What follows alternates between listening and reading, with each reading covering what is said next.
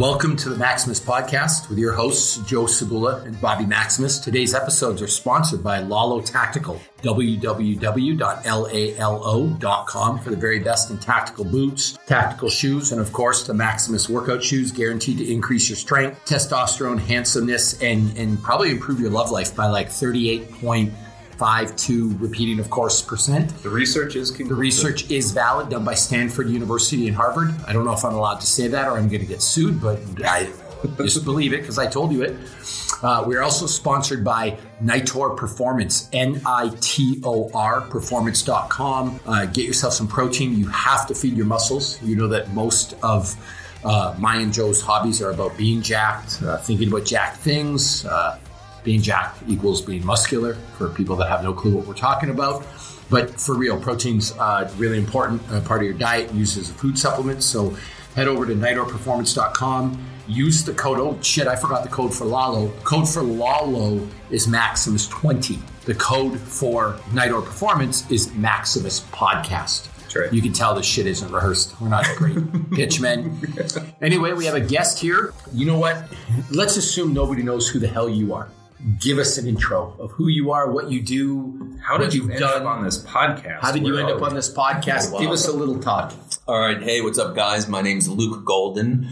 Um, got on this podcast because a, a, fan of the Maximus, Bobby Maximus, uh, been keeping up with his um, uh, journey for like I want to say the last couple of years, and um, I've been involved in fitness. I started fitness um, doing competitive bodybuilding when I was in high school. Won Mr. T New York. Won my pro card with um, the uh, WNBF when I was 21. Then transferred into fitness competitions. Won Mr. Fitness two years in a row. INBF. Been on the cover of Men's Health five times. I've done thousands of exercise demonstrations with Rodale Publishing through who publishes Men's Health, the, the big book of exercises. Um, worked with Men's Fitness, uh, Muscle and Fitness, Certified, NASM, um, TRX, Schwinn, and also I am uh, what I've always wanted to do is use fitness to get into acting, like some other heroes and stuff like that. Arnold Schwarzenegger, Steve Reeves, Van Damme, those guys, Sean Connery. And basically, I'm here. Uh, my most uh, current uh, project that I've been working on is a TV show called The Good Place, where uh, I recur on that show with Ted Danson and Kristen Bell. And then uh, reached out to Bobby about I don't know what was it, about a year was it a year ago about a project I I shot a series that was featured on menshealth.com called Trainer's Tip, where I was very much interested in in in my own journey seeing different type of unique training styles of um, high level athletes or trainers or professionals and i would go and kind of get a quick segment of their training style and uh, based on connections and things i've met since in the last decade um, working on the evolution of that and uh, reached out to bobby to see his thoughts and we're in the process of that as well.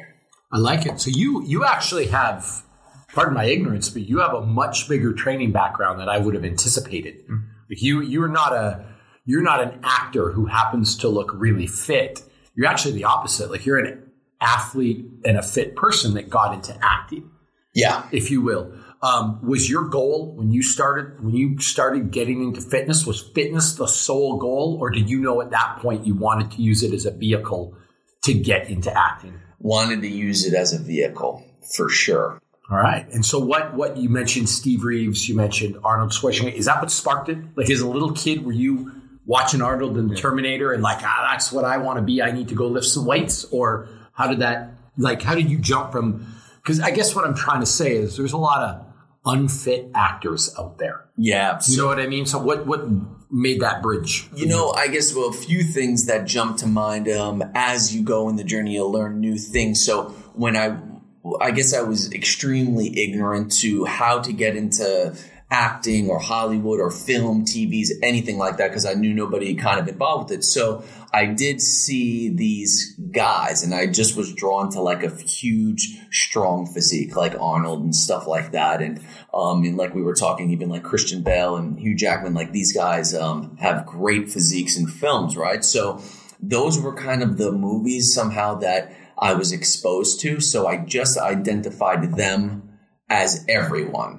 Whereas once I started getting going with it, it was oh, breaking into acting or getting into acting is a relatively challenging thing, but then to be a even niche within that, like a muscle guy, um, is uh, has its challenges as well because it's a shorter um, and tighter group of people. Whereas also breaking in like these guys, Van Damme, Sly, um, Arnold, uh, I didn't realize at the time had projects pretty much cultivated for them. So when you have a great physique like that and you're the lead not saying it's easy, but it's potentially easier than if you're not really recognizable yet and you're overshadowing the leads. You have the limited opportunities, whereas you might just play a bouncer or the like uh, jerk football player who gets like uh, you know picked on now or mm-hmm. something like that, as opposed to being the lead. And you know we want to be the lead, so. Yeah, so so speaking of that, Joe is actually Joe cyber stalked you a little bit,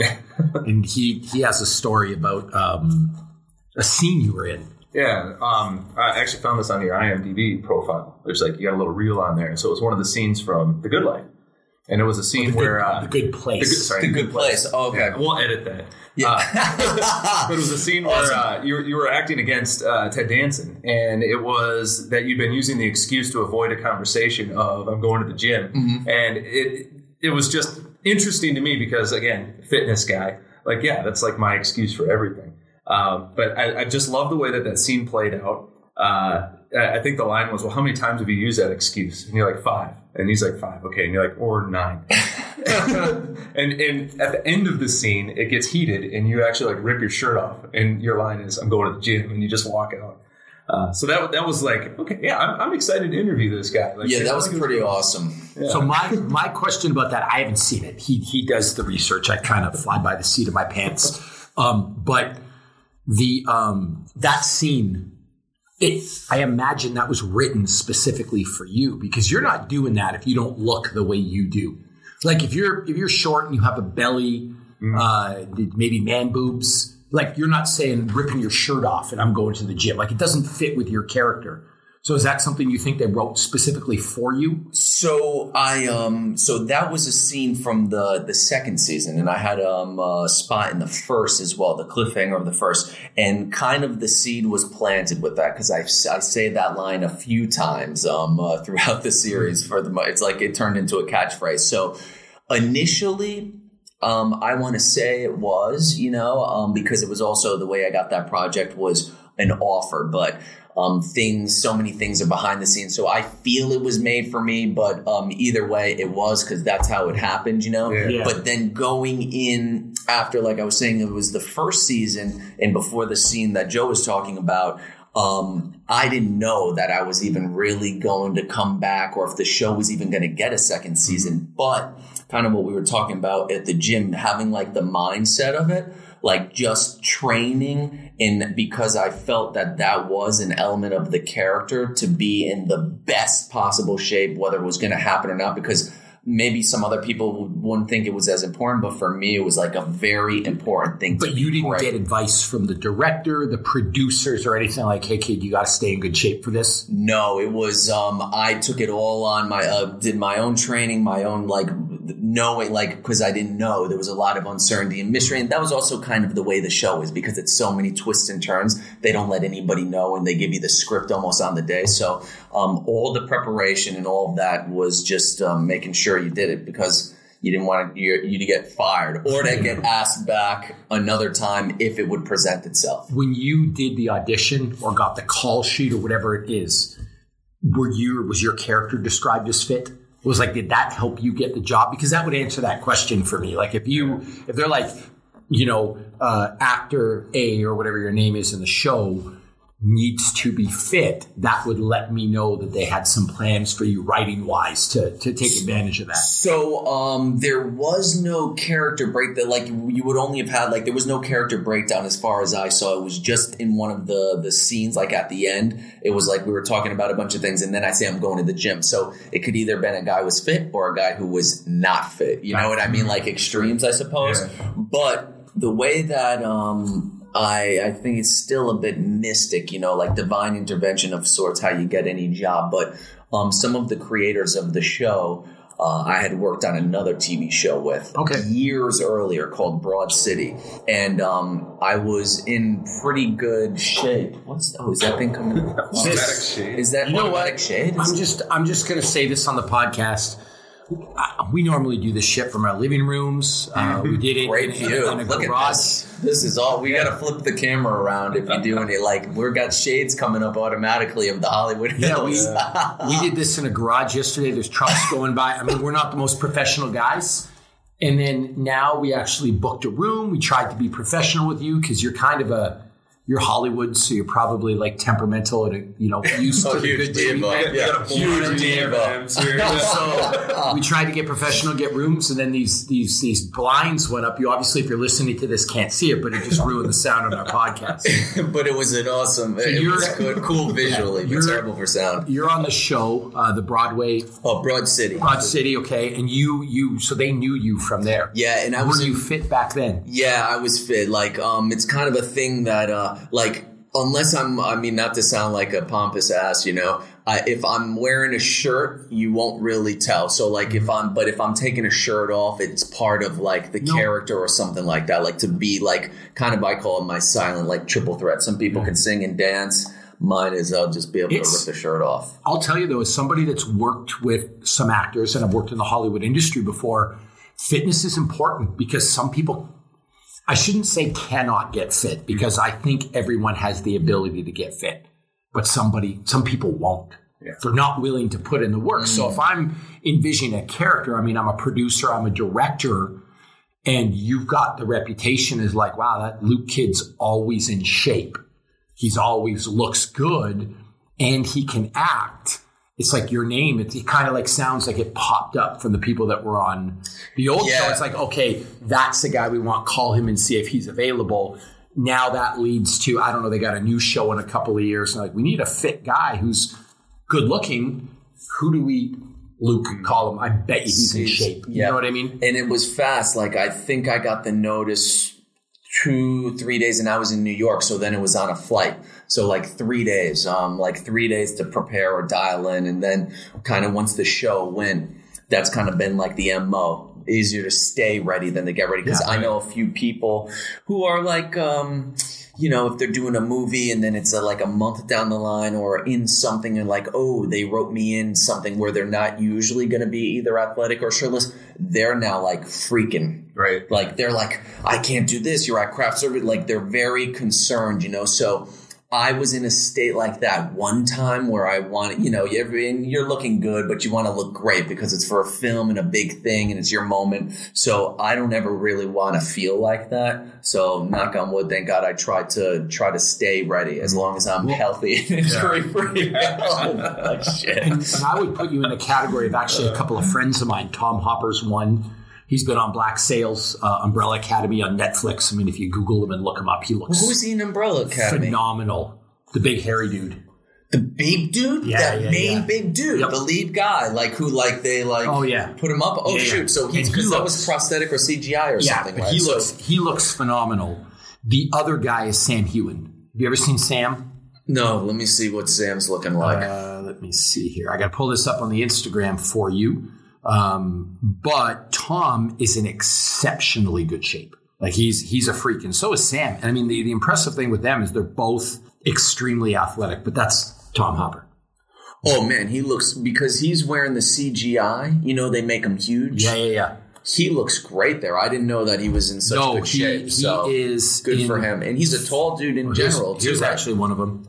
I just was at um uh, because um uh, at the uh, through the television academy I went to an FYC which stands for four year consideration event for Umbrella Academy so I just met met him and the rest Yeah, of the he's cast. he's there. a great dude. I Um, think what's her name Mary J Blige is in that show and as that's that's Sam. He is on a show called uh, Outlander. Okay, cool. Stars. Yeah, I know. Um, yeah, I and, and to he that as well. actually. Great show. he you actually remind me a lot of him because he actually started something called the MPC My Peak Challenge to inspire people all over the world to get fit. Oh, awesome. So he used his platform, kind of like what you're doing. okay, awesome. He uses his platform and his stardom on Outlander to draw in a bunch of people to get them fit. Yeah. So there's inspiration, there's trainers associated with it. They have a My Peak challenge every year. It's like this interesting thing. But you kind of fall into those categories because I can't imagine. I've known Tom for a while now, and I've known Sam for less than Tom, but I, I, I know them pretty well. I consider them friends.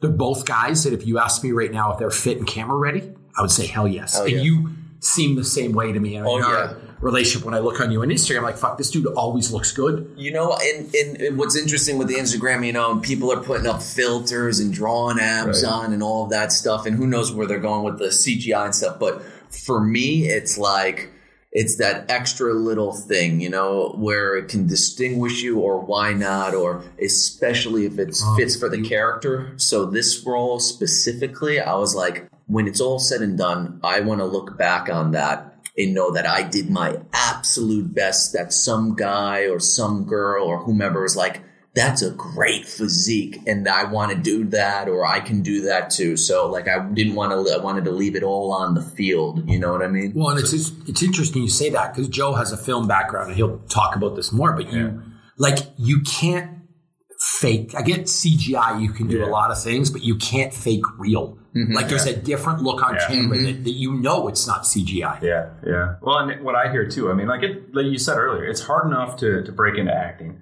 It's hard enough to be like in good shape once. To stay in good shape is even harder. But it also sounds like fitness isn't just a tool that you use to get acting jobs. Like you're really passionate about it.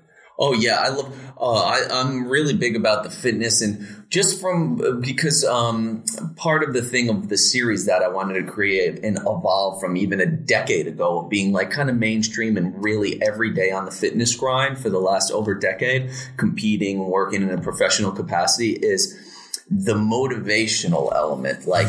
Even just from a mental, like if I do have a little tweak or if we had a, a something and you can't really get in the gym, just you know, um, from a mental mindset. Um, I think, and it doesn't need to be, you know, deadlifting hundreds of pounds or doing running like crazy marathons, but even a little regiment to focus your day, focus your mind, feel good about yourself has value, I think, to anybody. So, kind of trying something that fits you, you know, and Right. like uh, experimenting with that. That's that's what what the show spawned from. So that's what's interesting for sure. No, and today we were we were working on deadlifts at the gym a little bit earlier, and I actually I, I tagged you on the, the Instagram story because it was like life and lift lessons, mm. and we were talking Yeah, oh, about yeah. how how you know deadlift isn't something that you do a whole lot, but just from the conversation that we were having, the the coaching tips that Bobby was giving you, like it branches into other things, and I think it ended up becoming a conversation about like your career, and it was like. It's a deadlift. Like, what does that have to do with my career? But yet, it's sort of a, Well, a you- good metaphor. you know? Yeah, and you see that a lot in normal people. Not, not that you're not a normal, you're a normal dude. Don't get me wrong, but with with everybody, whatever line of work they're in, you know, you build confidence in the gym. You get self assuredness in the gym. You mm-hmm. you you overcome adversity. You face failures. You face challenges. The tools that you develop in the gym, you can really use that on a movie set. Oh, you can sure. use that being a mom or a dad. You can use Well, that in the in the courtroom. facing your self-imposed limitations, especially in a career capacity, which is really what we were talking about, right? Like, why why would you walk onto the set of The Good Place, uh, look at Ted, Da- Ted Danson, and put him on such a pedestal that you couldn't even effectively act against him, Hmm. versus saying, "Well, I mean, he's a regular dude. Like, I can get to where he's at." You know, the, the, the mental switch it takes to become successful is to, to be able to put yourself on a plane with people who are successful. Yeah. Yeah, it's it's an interesting thing when when we were discussing that. Like, not so much. Uh, I guess maybe some people put things like um, I would. uh, Not to put putting on a pedestal almost a negative thing, but like how you were saying, like being um uh, like a disrespectful in a sense. What was it? What you Yeah, were it's, saying? it's Um, almost like flippant a little bit. Like you, yeah, to, you, you almost have to have this. Like Kobe Bryant is the best way I'd explain it. Mm. Kobe Bryant had no fear of Michael Jordan. He would trash talk him. He would go at him. Mm-hmm. In fact, he wasn't even shying away from it. Like Michael Jordan's the greatest of all time. I I, I don't want to guard him. Kobe would be like, he's mine. Like Oh, yeah. he would be up to the like, oh no no no, I'm going to be better than you, Michael. And that's why because yeah when you were saying like when you were like uh, saying like playing basketball if you were playing with the other guys or playing with your guys that are pros being around that so like going up against Michael Jordan or going re- doing a scene uh, across from Ted Danson is like, yeah, I put him on a pedestal, but not in a way to make me fear it, but that's to live fear. for it. Like Yeah. this is like I'm just being around or being in front of someone with such experience and such skill is gonna elevate you. Were, were you, know? were you nervous at all knowing that he's one of the greatest uh, playoff baseball, like Major League Baseball relief pitchers ever? Wait, Ted Danson? You didn't know this? oh shit! You have no clue what I'm talking about. Oh shit! No. Okay, no how clue. many times has that man had to slap you? Ted, if you're listening, I apologize, Luke. He has no concept of the greatness of your career. Oh wow! Was Ted a baseball player back in the day? Sam Mayday Malone. What? Cheers. Cheers. Oh, Jesus, man. Come on. What's wrong with you? I thought. Well, I'm when you were saying this shit. Wait, when you were saying, wait, what was the other one? The uh, uh, um, what's his name's son, the football player. I'm like, oh, he was in. He played football as well. Yeah, Ricky, he- Ricky Jared from Yeah, no. yeah, I'm like- Sam Malone on Cheers Was a baseball Sam Mayday player. Malone. He played for the Red Sox. That's why he has a bar in Boston. He's living for the characters. Like he Yes. thinks the characters are real, man. hard To, to to draw that distinguish line, them. And I'm going to tell you, I'm going to tell you this as a child that loved Cheers and used to watch it with my dad. Whenever I see Ted Danson in anything, CSI, the, the Good Place, when I see him on the commercials, do you know why I don't watch The Good Place?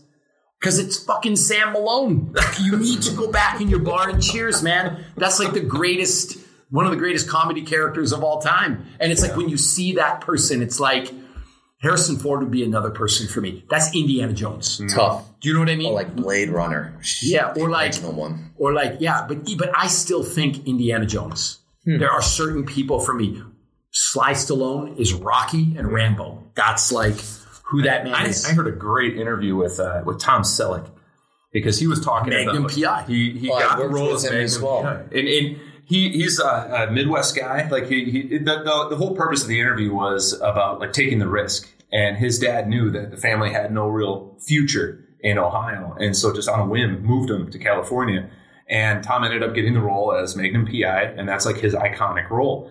And the question that came after that was, uh, like, did that open doors for you? And he said, no, because I was always Magnum PI. oh yeah And so he started taking roles that people would advise him against because he just needed to do something different and prove that he could actually act Do something other else. than Magnum PI. there's Yeah. there's a show um i can't remember the name of it now it's with kevin costner and he's like a ranch owner, The one like- right now? Landon. Going- yeah, yeah, yeah, Yeah, It's yeah, right yeah. now, right? Yeah. And all, all I think is he's going to pull out his bow and arrow and be Robin Hood for a Oh. minute. Like I can't, like I, because I, believe in the in the magic of like Yeah. the show, and it, it's it's actually the same thing with Wesley Snipes. If Wesley Snipes walks in here, I'm like running and ducking because I think he's going to start murdering some vampires. Mm. Like he's Blade Well, the this, vampire. this leads to another good question because again, breaking into acting is hard. Breaking into niche acting is going to be challenging in its unique way. Avoiding being typecast. Yeah, so that was what I was gonna, what I was thinking about, and um,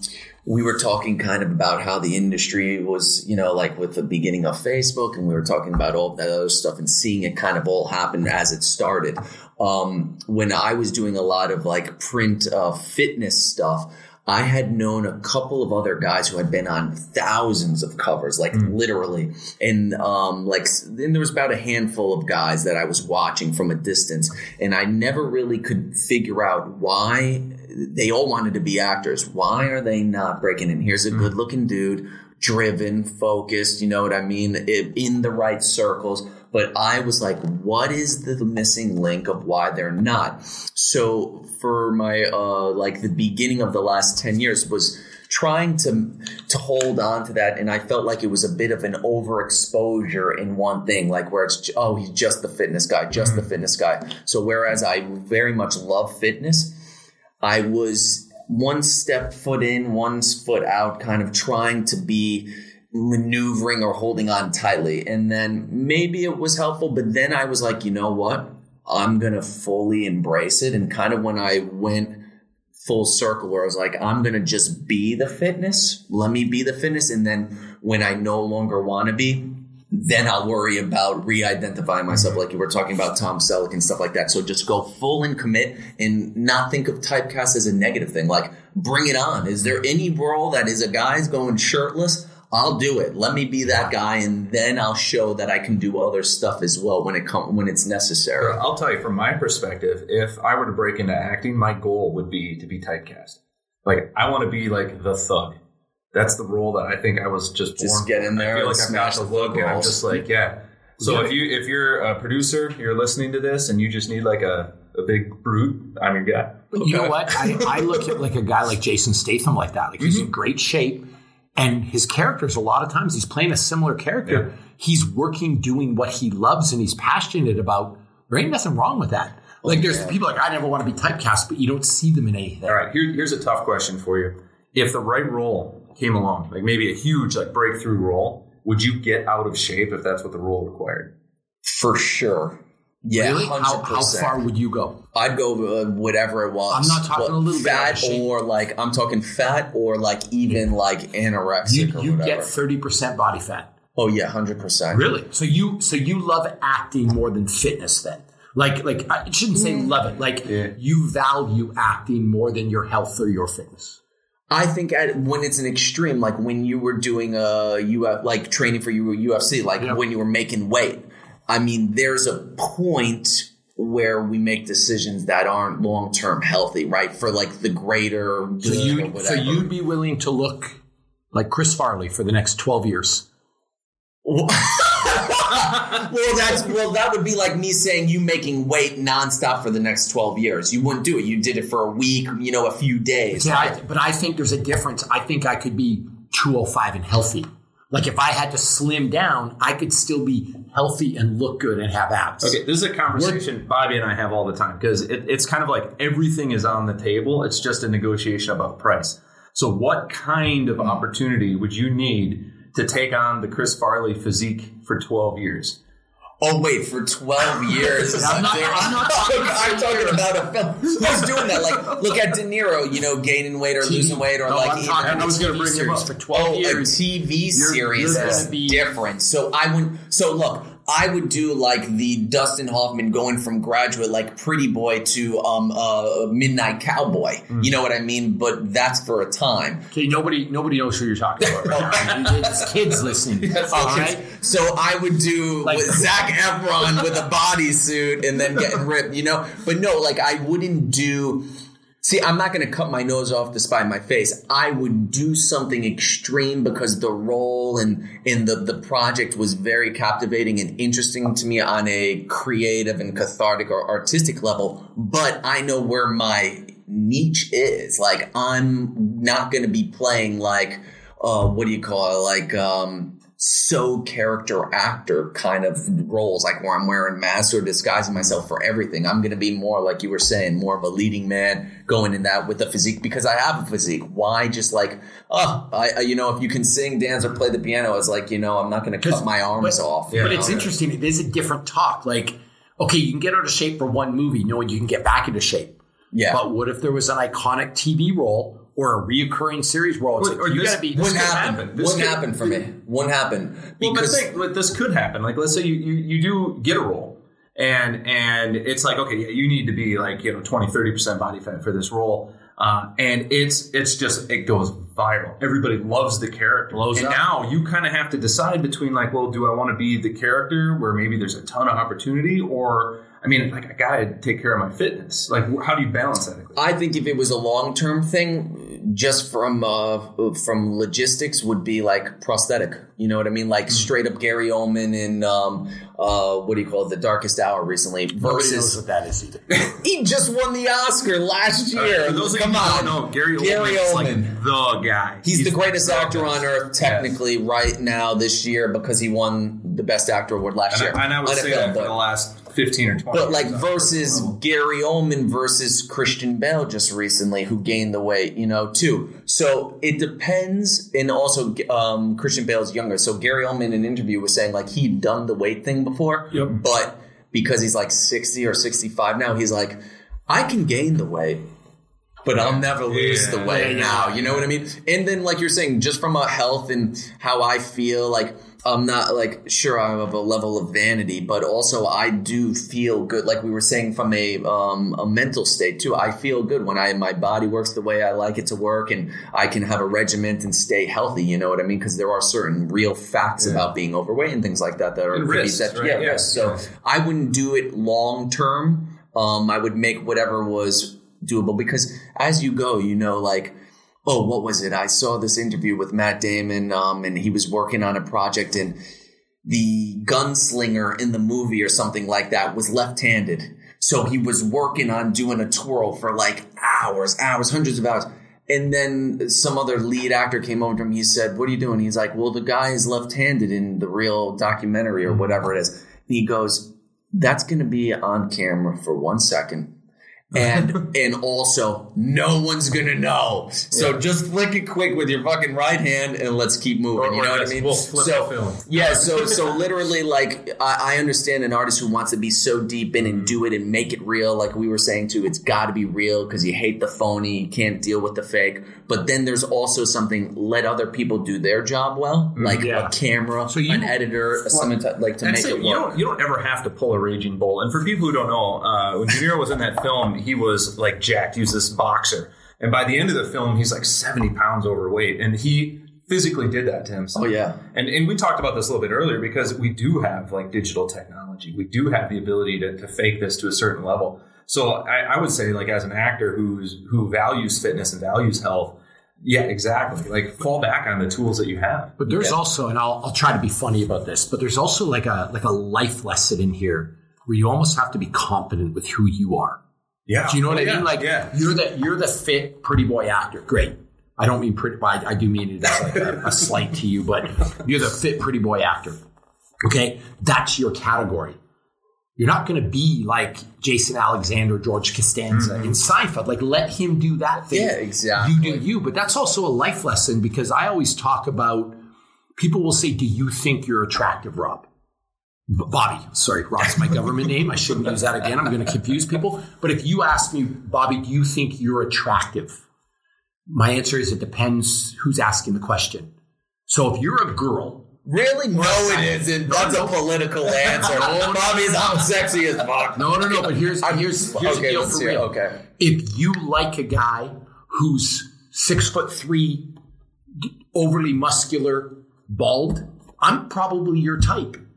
If you like a guy with softer features, hair, slender build, like that, like your typical pretty boy, there's nothing I can do to be attractive to you. Like, like if you like mm. blondes, you, you like blondes. Like you can't like a brunette. You know what I I'm saying? think I think if that like I'll agree to disagree in a sense of I think that's like a a base uh, level. It depends. Not depends the person. Like not even giving power to somebody else, but that depends somebody's definition of attractive. That's- and that's that's, like I a mean. base immature value of attraction. Like that's purely on an aesthetic case by case. But I think for you, if like you were asking me or you're asking yourself, like a guy who is successful, Hmm. getting after it, raising a family, having a successful business, just the way you carry yourself, that's attractive. I, I get you know? that if that's what you value, but the point here is we're so worried about like what I'm trying Oh, to say. Well, is what a I'm, getting, I'm thing. getting this on like a personal level. Like if you ask me,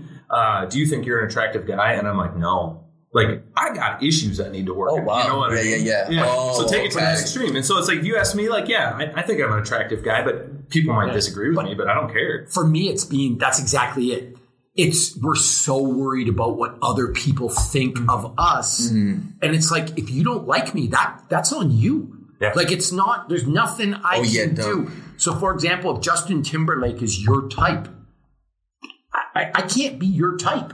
Yeah. And so, like when you look at acting, it's like if there's a role for Jack Black, The Rock can't be that. The Rock can't go to sleep at night letting that bother him. Do you understand kind of what I mean? Like, Yeah, so or you can want it, or you let it bother you, or you can maybe try and do that, or change so much, but then it's like, but then you're not happy with yourself. Yeah, like it's almost do it? like why do it? be happy with what you are. And, and I find a lot of people in today's world, it's like the acting, it's like, well, I am a great accountant. I'm the best accountant on in the world, but man, I am fucking miserable because I want to be a lawyer. You better get comfortable being an accountant. Like you mm-hmm. got to be comfortable in your own skin. So there's almost like you can't let it bum you out if there's a character you've always liked. Like, hey man, I really want to play.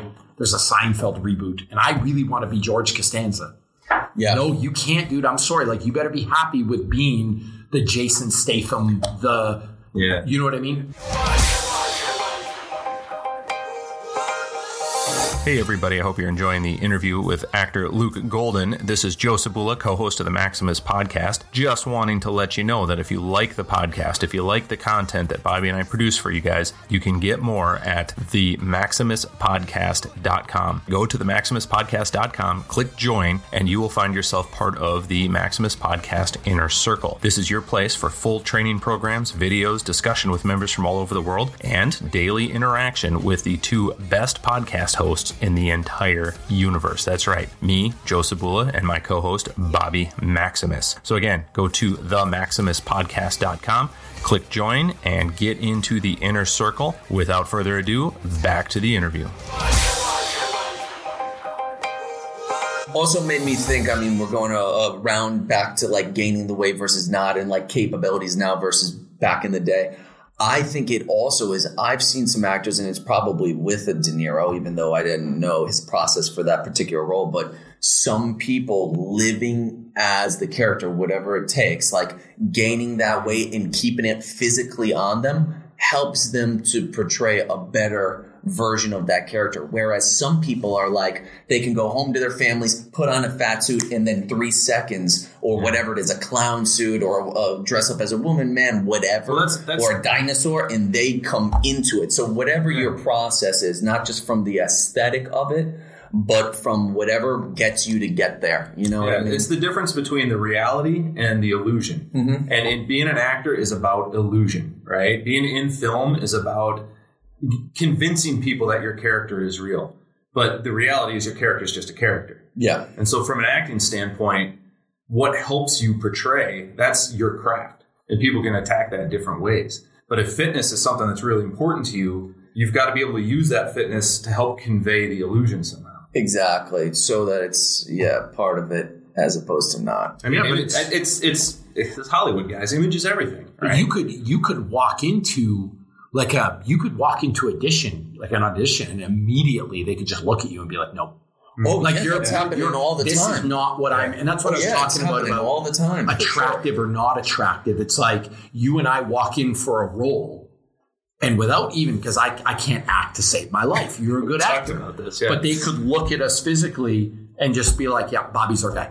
Yep. Like you're sure. you're already out because that that director or that producer had like we need a big bald muscular guy that looks kind of like The or Rock. vision, yeah. Okay, this is me you and their want. vision. You're out, For and sure. that's that's not a. My point is that's not a slight Yeah, against. you, you, Oh, can't, yeah. you can't walk away with like tears in your eyes. No. you- Oh my God, Bobby's a better actor than me. No, Bobby just fits like the That thug part. bouncer role. And you know yeah, what I mean? I mean, I'd say too. Yeah, when walking in, and then the first minute you're opening, the first words coming out of your mouth is next too. Sometimes, Yeah, know what if I you mean? if you like, don't, that's not you the, never know. They're that's like, not no, the voice we. yeah, that's we, not what they're looking for. That's what we wanted a guy with a deep voice. You have a squeaky voice, you're up. Mm-hmm. Like it's just you're done. yeah, you're going out. You know what I mean? know? And I and I think it's got to be hard in a in a in an industry that like shit, man. I bet you get rejected a lot. Oh, like Oh, yeah. probably a lot more than you're successful. Like people seem to think there's this thing like when you're an actor, you you well let me ask you a straight up question. How many auditions do you have to do to get one part? For every, every audition you've done, have you got a part from it? Oh no. No. So like there's a lot of you get turned down a lot. Yeah, it's it, it's an interesting. Th- I mean, some people like I've heard stories where somebody just like they saw him outside or saw her like Mm-hmm. that's our person and they're with a friend. Like even Mel Gibson, you know, like these people like they just bring in, you know, so they didn't have to do the going and getting all of the rejections. But some people have gone years, 1000s of auditions without getting. Mm-hmm. Didn't one. George Clooney say for years he couldn't get a job till he landed the job on ER? Oh, Like he was like struggling. Like I don't I don't want to say he was living out of his car, but you hear those stories of people like I was living out of my car for 10 years before Yeah. I figured out how to do this or before I got my break. No, we've said Yeah. it's, it's the the ten year overnight success. Right? Yeah. Oh yeah, big time. And it's uh w- what's interesting is going um, maybe not getting rejected all the time, like where it's nothing and then a surplus. That's kind of almost great. But when it's oh a little something, Mm. you know, like or you get a good thing and then it's the in between them because then it starts. you- You're out there in the wilderness, like, and you're like. Is what I'm doing working? Is it not? So you don't really have a hedge. And oh, I wanted to, while we were talking before about this, like with um, just because of the Ted Danson thing in the baseball, because a lot of athletes, whether they were injured or retired from whatever athletic endeavor, uh, segue into acting um, successfully or unsuccessful. So I was thinking that he literally was, and um, um, uh, the other guy could have been too. It's really but, bothering but yeah, so so so You have, basically, to, you have to go apologize but to Ted. I know when I see him, I'll Dude, tell I, him. sir, I am sorry. I am going to. I thought you were a baseball player. I'm, I'm going to the. See, he is a great actor. He convinced you of this. Yeah, didn't right. to So, but no, I'm saying like, especially for you guys being athletes and stuff like that, like if you get up and you put the work in, you're gonna get a result. You know what I mm-hmm. mean? You might not be a pro, but if you change it, you discipline yourself, whatever it is, if you can bench this, you're gonna get it. No matter what you do, if you're diligent, working hard and focused, you're gonna get a result. Acting, not so much. Because, like you said, you can walk in and they might want the big guy or the small guy, or, or you got looking at it and you kind of got Yeah, 'cause, hastily uh, yeah. blue eyes. It's Well, like, yeah. you're. So you use training because like you, you go in and you try to do a deadlift and it doesn't go right.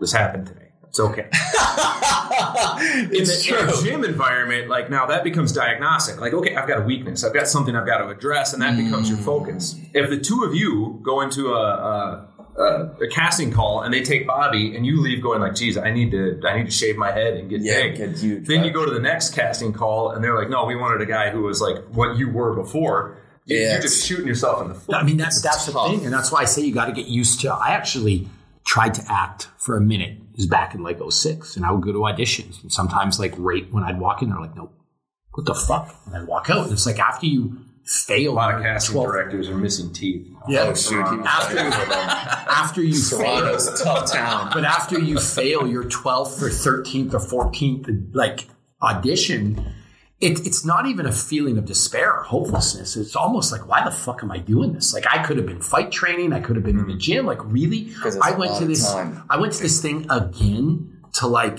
get nothing and, and that's what i'm hearing There's from so actors. much, but like think about even you know from a logistics. Forget about even like prepare. Like if there's material or something, you got to spend time with it. obviously but getting you know maybe was far. I don't know how close. It, like thirty minutes, an hour to get there, and then you're in the room for thirty seconds. 30 seconds, nope. Do you know what I mean? Like boom, you know. And like, then you're like me. thinking you got the whole trip back, and you're like, and i'm counting Oh man, I used to do a lot. That gives me uh, when I was in um, uh, New York. I would travel out. What I found there's a thing called an EPA, which is um, an equity principal audition, and it's for theater, which is they have, based on the laws, they have to see you, even if it's for the big guy or the 70 year old grandpa, whatever. They need to see this actor. So I would, because I thought I was like, man, uh, this auditioning rack is a racket. I think if I do more of them, so I would travel out. Like I would take a train all the way out to Connecticut, deep into Long Island, New Jersey. I would just go wherever I saw these like open calls, so that I can audition in front of people, even if it wasn't particularly the right part, or I was thinking, there's no way I'm getting this. But it was long hauls, man. So the other the other game is is I had an agent and she was great, mm-hmm. but we didn't see eye to eye because I was immature. And part of the thing was she would book me for roles, and I'd look at it like that's not me. I'm not like a like a like a bookworm in a in a sweater vest. What the fuck? Mm-hmm. Why? Okay, but her deal was we need to get you in front of as many because I'm six foot three, 250 pounds. I have a, like a memorable appearance. She's like, we need to get you in front of as many casting people as possible because one of them might remember you or one of them might have another project where they need. Yeah, There's not yeah. many people walking around like me with my stature. They might need you. But I'm like, I felt like it was a complete waste of time. Like, oh, I'm not a 70 year old grandpa. What the hell are you doing sending me to this interview mm. for? And she's like, you don't know. They might have a spot for you. They might have a, but it was hard for me to feel like I wasn't beating my head against a wall. Do you, how do you deal with that frustration or do you just understand it's part of the, part of the deal? You know, um, uh, I think it's yeah part of the deal. Part of the deal, or just trying to approach things with like a zen pot, like any opportunity, like not just going in there and they say like a popular thing is it's not for the job, it's for like your reputation and stuff like that. So you're just meeting more people, expanding your scope. But I also kind of drifted while you were talking, and it was making me think of something else about where um, kind of a difficulty lies with if you don't know you're doing something wrong, how do you know you're doing it wrong, right? Or something right. like that. So where does the growth? Because I see a lot of people doing the same thing, showing up, because I think there's a great element to that, but then there's a, a detriment where if you're okay, yeah, you're showing up, you're doing stuff, but if you're doing, it doesn't matter if you're like bad acting here. If you do it ten times, twenty times, a hundred, a thousand times, is it magically going to turn to great. Mm. And that's where the challenge is. And I don't think it because people like repetition, repetition, but you there needs to be a gap between yes, practicing, but then also practicing correctly. So in my meathead terms, you actually got to do constructive shit at the gym. You can't just show up and punch your membership card. Yep. Is what you're saying. Like you yeah. can't just show up and hope for the best. Hope's not really a plan. It's like, no, dude, what went wrong in that audition? How do you fix it? You need an acting coach. Like maybe your time's better spent with an acting coach or practicing than just going to random auditions again and again and again, hoping to. Yeah, there's like, it's kind of a, you know, where it's like, I feel like almost uh, the only example because you can't say one or the other, you know? It's like literally, what is it? Um, antelope crossing the river when all of the crocodiles are getting you know have you ever seen that on like national geographic mm-hmm. where like they're at the nile river the one time they've got to do their whole pilgrimage across you know like what what, what are those wildebeest the wildebeest yeah, yeah wildebeest you know what i mean oh, sorry I, I thought you were talking about the temple of doom same idea. Sorry, it's the same. It's so yeah, thing, so, so to get across, yeah. So basically, you know, they're all looking the same, right? Like maybe you got a baby wildebeest or something, but one of them is getting picked off and yeah. the other isn't, you know, so there's a bit of a mystic element. Like the ones that get across in the river figured out how to maneuver as they were going. Like you can't know. Like some people will continue to do the same thing and they won't realize they're just going to get picked off. But you have to have some sort of like snap moment, like out of body, a divine intervention to say, man, uh, it's like awareness, and they call that like an exact like with bringing it back to physical.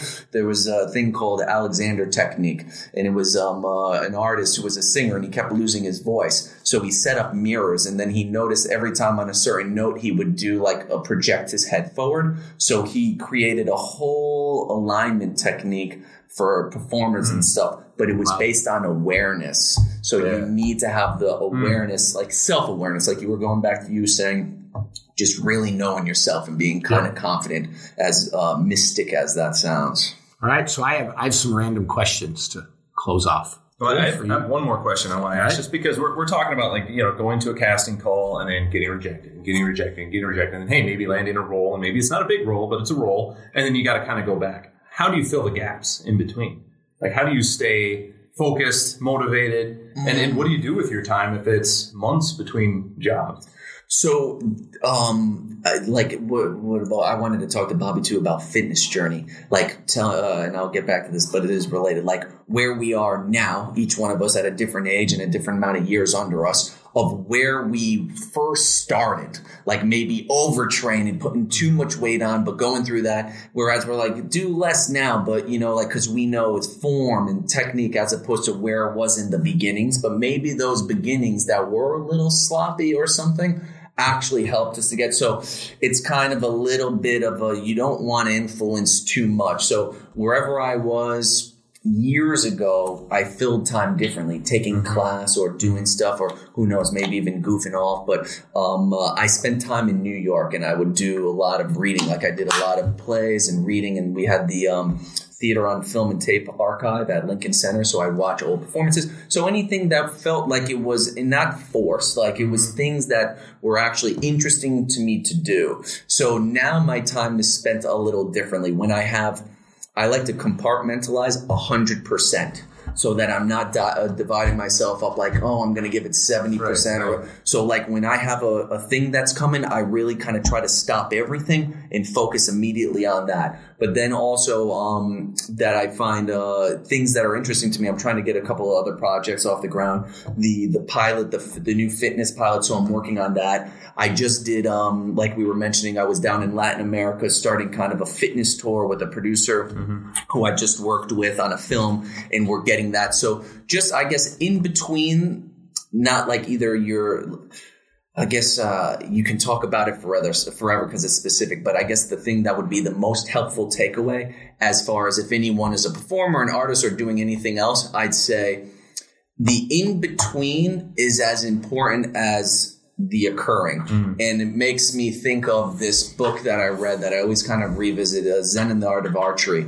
And um, a friend of mine kind of uh, instilled in me is the release. And if the, I think of the release as the in betweens, the waitings, the unknowns, is the release is, if not more important than the release, because like sending a a positive wish to the target. So not right when we shoot, like we were saying, stepping up to the bar, not like mm-hmm. expecting kind of a failure or something like that. Ironically today, right? But like shooting it, and so the in between, staying positive and staying productive, no sense of worry, like real hopefulness and being creative and living life as opposed to waiting or getting caught up in, in that. So not a specific thing, more of a general thing, but I think that's the most helpful or thing that keeps me sane and more importantly, excited. Yeah, yeah. So I draw a parallel to, to training because that's what we do on this show.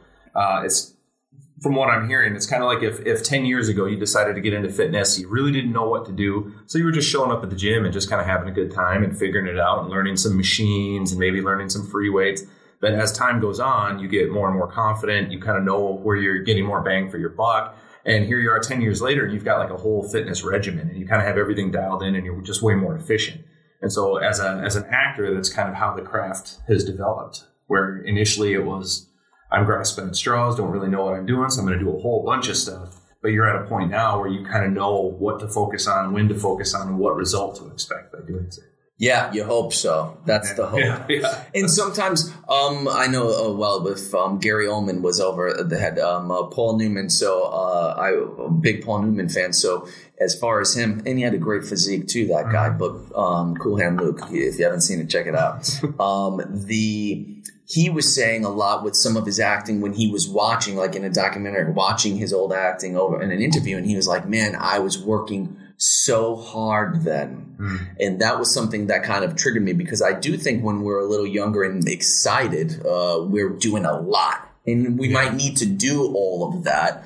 Then to kind of find like a little bit goes a long way. Right. You know, actually less is more and, you know, kind of some of those cliches, but I think there is some truth to them. So finding the balance as you go for longevity, Yeah, we, we talked about earlier, like the, the height of art is making something impossible look easy. Mhm. Right? Oh yeah. Yeah. Oh yes. The simplicity of it for sure. So we need some questions for you. Yep. Because you keep dropping this knowledge about movies you think you've seen. Oh shoot! I, hey, I've only seen the movies that I know I I've kind seen. of feel you're a fraud. oh shoot! So, okay. what is the official theme song of Cool Hand Luke? Oh my goodness, that's a. There's one answer to this, and if you don't know it, we became like 80% less friends. What the hell's the theme song? Uh, uh, he's hitting me with music.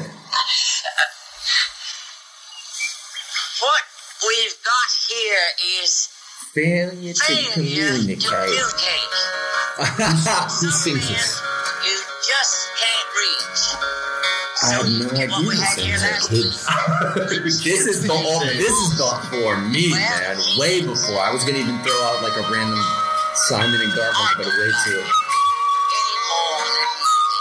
You know Who what this sings it? Who sings it? Fucking Axl Rose, Slash, he's singing. Fucking Matt Storm. Oh shit! Well, You that's guys, a if you guys can listen, this is the Guns N' Roses. Have you ever heard of Guns N' Roses? They're, I don't- the Guns N' Roses are a band. They play rock and roll music. That What do you- movie was from like the That's the- sixties. but Is that- that but when this- they were from? Yeah. No, no. Fuck, what- what- Was they, that they, Cool Hand they Luke just Joe? used the song. Oh, they put. I was like, wait a minute. I'm like, What's wrong with you? He's, you're throwing trick questions in Let's, there. let's recap. Okay. Let's recap again. Okay. Who's the greatest relief middle innings pitcher of all time?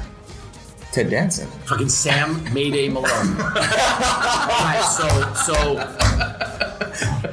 All right, that's that's that's all we got. You Oh, shit, that was failed. lightning You're round. done. You're- Two lightning rounds. You got rounds. nothing Damn. left for you. You're Tim 0 for 2. Ferriss is easy then after You're that. done, man. You're fucking. You're Wow. a mess. You need to do research. I know. gonna I'm. I have failed. I'm gonna be. I am. I'm going to give you actually. We didn't one. talk about any Okay. uh, steak or whiskey though. Shoot, I'm gonna tell you one more. This is round. another quiz, and, and I, you should have the answer to this. I am a fountain of useless information, much like the greatest postman of all time, Clifford Clavin. Who is Clifford Clavin? I was about to say Karl Malone. Jesus. Cliff Clavin. No clue. No. No So comment. here's what you're going to no do. comment. Yeah, Ted, homework. Ted, do me a favor. Oh We're wait a put minute. on Is this a character as well? Ted, you need to talk to this man. I think you know him. His name's Luke Golden, Gilden, whatever. You need to talk to him about who Cliff Clavin is, and you need to educate him. Buy him some DVDs. Get him the box set. Uh oh. He's a dude who's very well acquainted with Ted Danson. Okay. Yeah. Just ask him. Just go, hey Ted, Bobby. He's like, who the fuck is Bobby? I don't care about this guy. Bobby needs me to do something. All right. Who's Cliff? Cliff Clavin. Cliff He'll Clavin. throw you in. He'll slap you. Yeah, he will. he might not. You know, that'd be. Make sure the camera's Cliff rolling. Clavin. We'll Cliff have to Clavin. look into. it. All right, this has been the Maximus podcast. We've been trying to educate these youngsters out here on acting. Let's see how it goes. Last of the real ones.